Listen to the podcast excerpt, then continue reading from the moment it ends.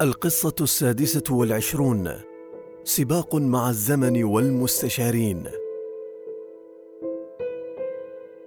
منذ العام 1968 وحتى العام 1971 كنا في سباق مع الزمن سباق لتأمين أهم اتفاق عربي. اتفاق ما زال ساريا حتى اليوم. اتفاق كانت نتيجته دولة الإمارات العربية المتحدة الدولة العربية الوحيدة التي قامت نتيجة اتحاد العرب وليس تقسيمهم.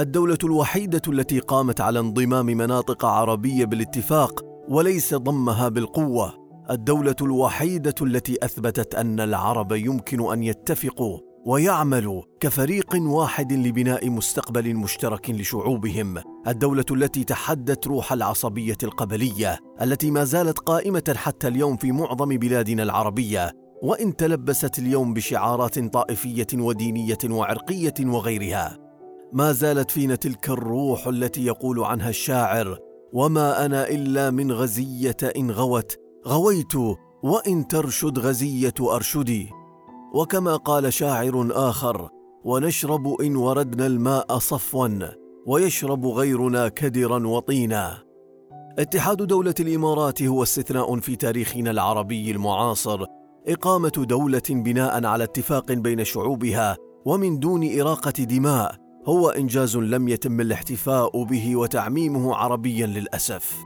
كانت المشاعر التي سبقت اتحادنا بثلاث سنوات تتأرجح بين الحماسة الشديدة للحلم الجديد وبين خيبات الأمل من بعض من كنا نظنهم أصدقاء كما كان هناك خوف أحيانا من عدم إنجاز الاتفاق في موعده وتفويت فرصة تاريخية قد لا تتكرر. في تلك الظروف كان الشيخ زايد والشيخ راشد هما الركنان اللذان كنا جميعا نستند عليهما.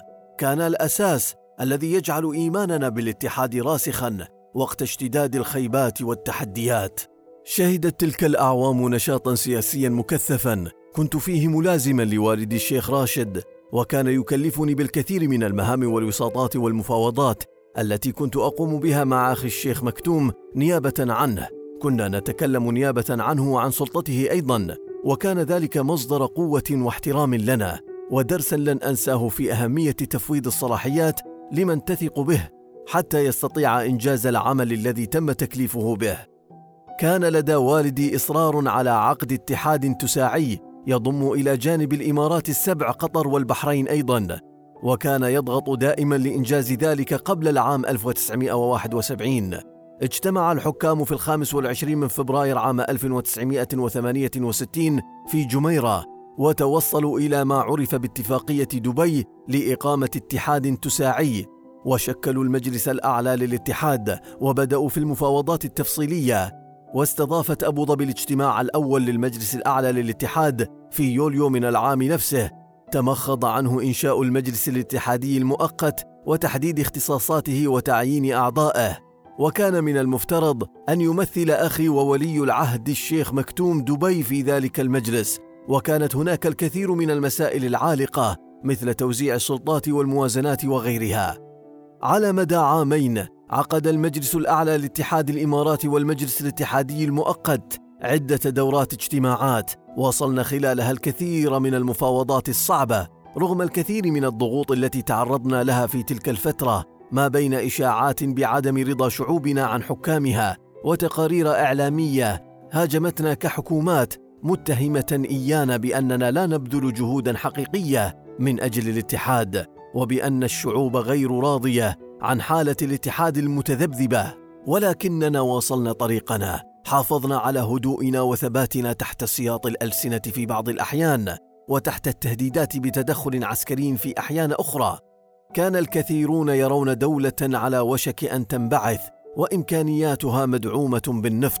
بينما رأى آخرون أمة لا بد من الاستيلاء أو السيطرة عليها لمصالحهم الخاصة. أما نحن فكنا نرى إمكانية الاستمرار فقط خطوة بخطوة وبثبات. التقى والدي جميع شيوخ الخليج محافظا على نشاطه وكنت معه في كافة اجتماعاته. وفي النهاية كان الجميع يتمنون الخير للإمارات الأمر الذي شكل حافزا لنا لنواصل ما عزمنا عليه ولنطمئن الشعب بأننا ماضون في الطريق الصحيح لتأسيس دولة جديدة وقوية بإذن الله. عملنا أنا ووالدي وإخوتي كما يعمل فريق التتابع فلم نتوانى لحظة واحدة عن بذل الجهد اللازم وكانت الحاجة ملحة لتحقيق نتائج هائلة في ذلك الإطار الزمني القصير في مايو 1969 حضرنا الدورة الثالثة من المجلس الأعلى للاتحاد التي انعقدت في قطر بهدف تشكيل الاتحاد. كنت أعمل مع والدي عن كثب وكثيرا ما كنت أمارس بعض الضغوط نيابة عنه. كانت موضوعات الخلاف الرئيسية تتمثل في الكيان البرلماني وهيكله والمجلس الوطني الاتحادي ومسألة التمثيل أو التمثيل المتساوي للإمارات كان لابد من التوصل إلى حلول مناسبة لتلك القضايا. وفي النهاية تحلى الكثيرون منا بالإيثار كي ننجح في تشكيل الاتحاد. واتفقنا في دبي على التمثيل النسبي لتمثل هذه إحدى اللحظات الفارقة في تشكيل الاتحاد. بدأ المستشارون الذين يمثلون مختلف الإمارات في وضع تلك الاتفاقات التي تمت بين الحكام في إطارها التفصيلي النهائي وتوثيقها بشكل صحيح. وبدأت جولاتهم التي لا تنتهي وحديثهم الذي يشعرك بأن حلم الاتحاد ليس قريبا كما نظن.